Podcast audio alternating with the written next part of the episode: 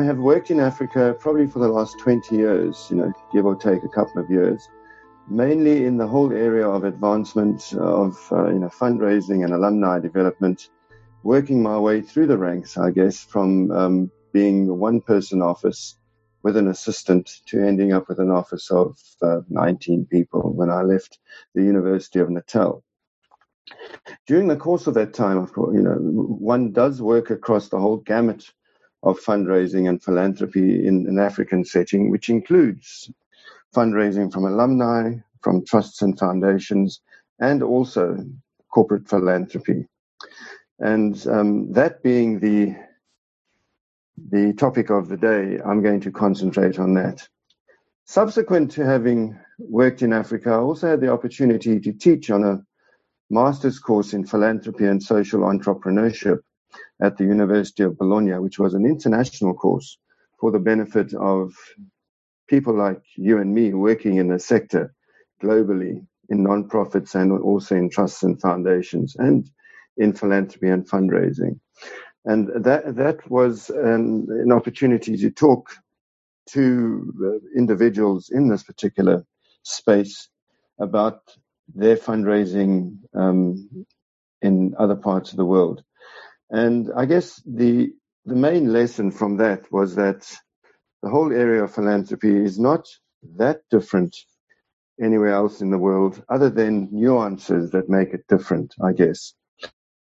Subsequent to having worked in Africa, I was fortunate to be asked by CASE to assist them in their Africa program. And I've had the benefit of working with CASE at a number of conferences in places like Ghana, in South Africa, and also in Kenya during the last couple of years, in working with a number of our colleagues in this area of expertise in assisting in skills development and talent management, I guess, and mentoring as well. So it's been a really interesting and rewarding journey for me to have been involved in this.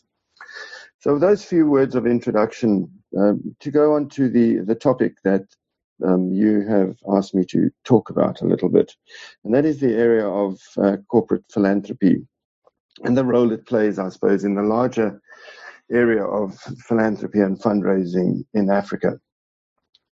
I'm hoping that the outcomes of the little chat that we are going to be pursuing this morning is to give you a snapshot, I suppose, of corporate philanthropy generally, but also in the African context, and provide a couple of, I suppose, ideas of best practice, how one can raise funds from corporates in an African setting. Now, corporate philanthropy, I guess, over the last couple of years has grown, I suppose over the last 20 years, has grown out of the understanding that corporates need to be good citizens as well as make profits. And the whole idea of the so-called triple bottom line developed. Triple bottom line meaning corporates could no longer just rely on making profits and not caring about the environment and caring about the people with whom they were interacting. So the triple bottom line became the so-called triple bottom line of people, profit, and planet. And of course, the whole idea of people is what we are talking about. How do corporates assist those folks with whom they interact daily, their customers, but also, within the context in which they work? How do they interact with them in a way that is caring and compassionate and not just there to make money out of them and, blow the rest kind of thing? So that new impetus to look after the planet and to look after the people started this whole area of what is called corporate social responsibility or corporate social investment.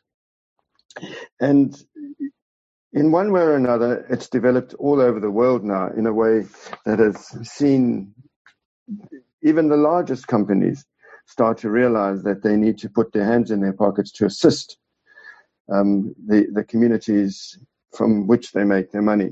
Now, there's a couple of ways to look at this. I haven't done a great deal of research on it, but it's certainly available And there's a large number of studies that have been done in corporate philanthropy globally.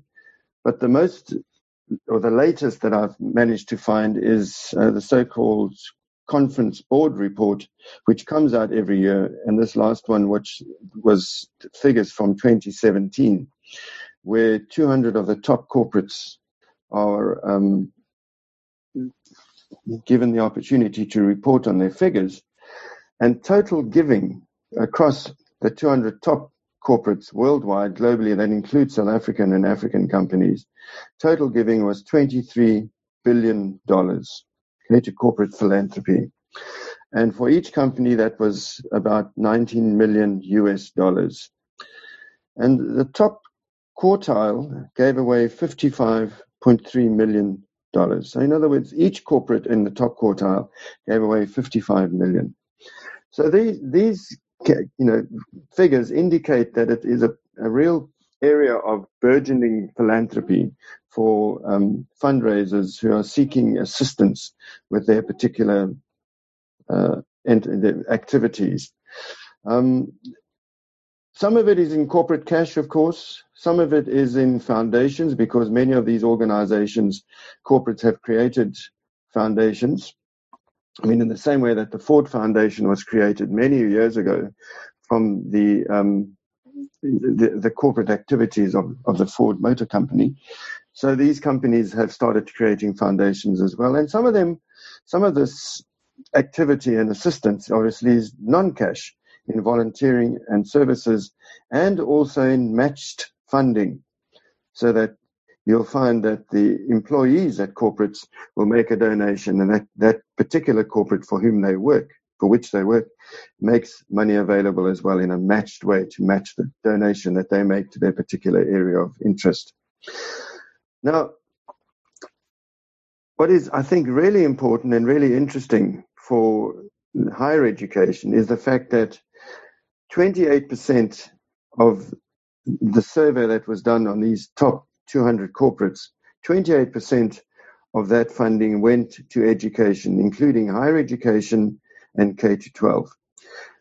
In addition, another 25% went to health and social services, and the last 15% went to community and economic development. Now, many universities, of course, higher education, they do work across all of these areas as well. So they can take more than one bite of the cherry. Many of them have medical schools, for example. Many of them involved in public health of one sort or another. Many of them work in communities by making opportunities available for social services, for example, or even assisting with things like rural education and so on and so forth. So there's a real opportunity here, generally in Africa, to apply to these organizations, these corporates, for funding and to be successful, because they match many of the criteria. So that is looking from a high level, I guess, across corporate social investment globally. If we start to pan closer and look at corporate social investment or social responsibility in Africa, then we start to see a picture that is even more, I believe, even more interesting and more valuable for fundraising within that sector. Many of the large pan-African companies have CSR, corporate social responsibility, or CSI, corporate social investment, as part of their strategy. And the big companies that are pan-African have it as part of their strategy on websites, easy to access, easy to discover, and I guess in a way that is really accessible to see what they are funding. That, I think, is an important consideration, because generally if you're fundraising from alumni or individuals, it takes ages to try and discover exactly what they might be interested in. Whereas if you are fundraising from a corporate and approaching them for corporate investment, it is easy enough to go onto a website, have a look at that corporate, And they'll tell you either under their sustainability section or their corporate social responsibility section what their areas of interest are. And I think it's important to say as well that many of them, most of them, the vast majority, would have education as an area of interest, including these other areas of health, social and community development, and so on. So there are opportunities there. In South Africa, you might know that there is a promulgated law which says that companies have to give anything from 1% to 1.5% of after-tax profit to corporate social investment.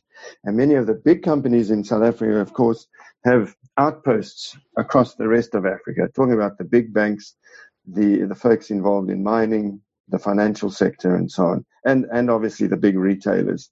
So they have outposts across Africa in the big cities, and they could certainly be approached by any university in any of those countries as well. A good, I would think, a really good resource to look at is what is called the Trialog CSI Handbook. It is now on its 20th edition, and it's changed its name, I think, to be more holistic into what is called Business in Society Handbook. It is free to download on the web, this 20th edition. You just got to submit your name and who you are and your email address, and they will make it available to you. But it gives you a really good snapshot of research into CSI across Africa and what the corporates are funding, where they are funding, how they've done, all the statistics to do with funding in one way or another from corporates across Africa. It's largely focused on South Africa, but many of the companies that work in South Africa, have their headquarters in South Africa, work across the rest of Africa as part of their market. So it's a useful start, a useful handbook. So I suppose just in summary, just in that first bit of what I've said, is that there are opportunities within corporate philanthropy across Africa. It is certainly an area of burgeoning interest. It is, I believe, and I would argue, a lot easier to understand what these organizations or these corporates are funding because it's clear on their websites. It's part of their policy. And you can get a really good handle on what it is that they would like to fund in future. In addition, they are, you'll know this, I suppose, it goes without saying, they are set up to give money away. They have to give the money away by law. And if the fundraiser, the university that approaches them, has a product that matches their own giving policy and is interested in doing what is required in terms of, that they are not going to make money available, for example, for things like political parties or religion, but for good work, then it is much easier, I believe, to approach them in a way that is makes more sense for the fundraiser without having to beat about the bush to try and find out what it is they're interested in. Now, having said that, I think the important consideration here is that fundraising from corporates is different from general fundraising, although many of the principles are the same. And I'll say, I guess, that many of the differences are the following. The first one is, if one approaches an alumnus or an individual, I think you are presenting a project both with the heart and the head. Okay, it needs to be emotional, but it also needs to be presented in a way that makes a rational case, okay, for alumni and individuals. I would argue that in the case of corporates, much of what you're doing is making a rational case for philanthropy. In other words, if you go across there with the idea when you're making a pitch that you're going to attract the funding, the investment that you want in your good project by concentrating on the emotional side, I believe that is not going to be successful.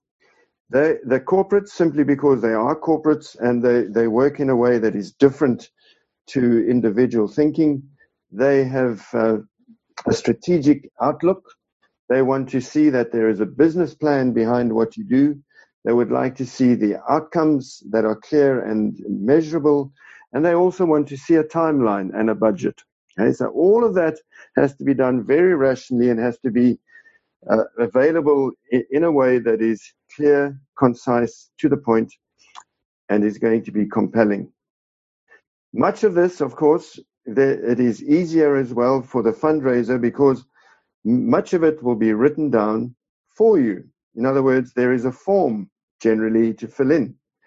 And that makes it so much easier than having to second guess what an alumnus might or might not enjoy or, want to fund. So I think that is a real benefit to you.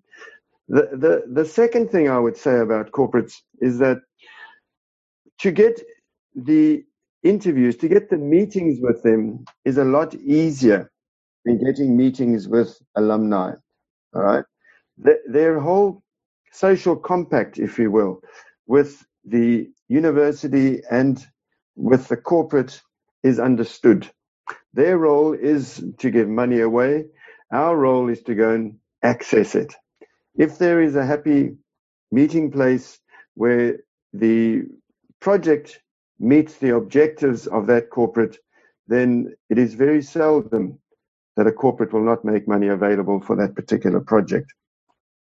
So the process, I guess, is no different from raising funds from alumni. One still has to have a really good idea, which is thought through in a way that is rational and can be argued in a way that is compelling. The office, the fundraising office, still needs to research which of the corporates is going to be interested in it. In other words, what I'm saying is don't make the mistake of going to a corporate without having researched them and found out what their CSI office is all about. The worst you can do is go into that office and say that you'd like to have some funding for health or family medicine, and they say, but haven't you looked at our website? You're wasting my time. We don't fund that. It's important, therefore, that the same process as you would take in doing some research on alumnus that you're going to approach is done with a corporate. Make sure you go there in a way that shows that you've taken the time and the initiative to at least do some research on them. Then you need to know also the research should indicate what kind of level you should ask for. Some of the smaller corporates, although they are involved in corporate social investment, won't have the wherewithal to make large amounts of money available. So pitch it at the right level, having done the research on that particular area. It always helps if there is some direct contact, of course, with that corporate. That is, I think, a way in which one can use one's own alumni as a resource. In other words, if there happens to be an alumnus within that company who is at a level of a decision maker, it would be useful to have a conversation with that person before you go in and indicate what your objectives are and ask whether there is any way in which he or she can be a decision maker in this process as well. You will know that generally when an alumnus makes a decision, he or she makes it maybe in concert with the husband or wife or sometimes the family. In the case of a corporate, of course, it will be done around a boardroom table. And often those decisions are made by the person with whom you are going to have your first conversation. When you walk into that corporate and you have your conversation with the head of corporate social investment, that person becomes your advocate. So make sure that that relationship is sound and that he or she is on your side. That person, I think I need to just emphasize, at the board meeting will have a summary of your project. And she will or he will be the person who is going to presented. You're not in the room, remember. She is your proxy. She will present it to the board in a way that is hopefully is compelling, and the board makes a decision. If there is someone in that boardroom who knows you as an alumnus and can advocate for the work that you do, so much the better. You have more chance of being successful. Okay, so I guess it's important then that the relationships are good. Should that gift come in, it is as important to have the process of stewardship followed in a way that one would do with any donor, right? Don't accept that gift and not do anything about it without doing the necessary thanks, acknowledging it, sending a letter of appreciation from the Vice Chancellor or the President, inviting that person to come to events of one sort or another, sending them the donor report, putting them, acknowledging them on your website and so on. So these things are standard, I guess, across fundraising or one, at any institution, and they must not be forgotten simply because this is a corporate with a large infrastructure and organization, that you don't treat them in a way that is as simply as treating any individual who has made a gift of one sort or another. So I guess what I'm saying is that fundraising in corporates is no different from fundraising with individuals, except for these particular differences that I've highlighted. By and large, however, you are dealing with people. And as a result, you are going to be growing a relationship with that individual who is the corporate social investment manager or director at a particular corporate. And that relationship is fundamental in you getting that gift.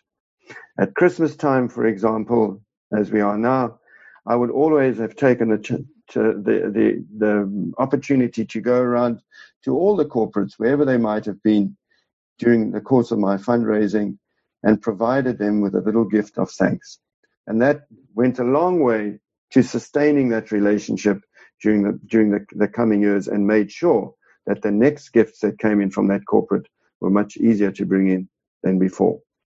Okay.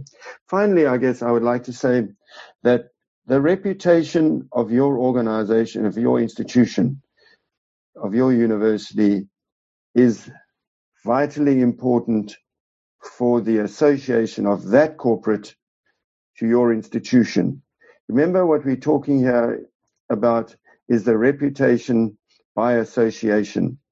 If a corporate sniffs that there has been financial difficulties at that institution, and all you're looking for is someone to top up an institution that has been badly managed, you will not get the money. They do their research.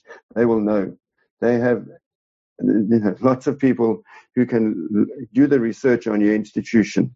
If your reputation has been tarnished in any way, if the leadership of your institution is seen to be dodgy, if there's any indication that by associating themselves with your institution is going to be difficult for their own reputation, that will ruin the relationship and you will not get a gift. So it's important to keep in mind that your institution needs to be one of the kind of cleanest institutions that it can be.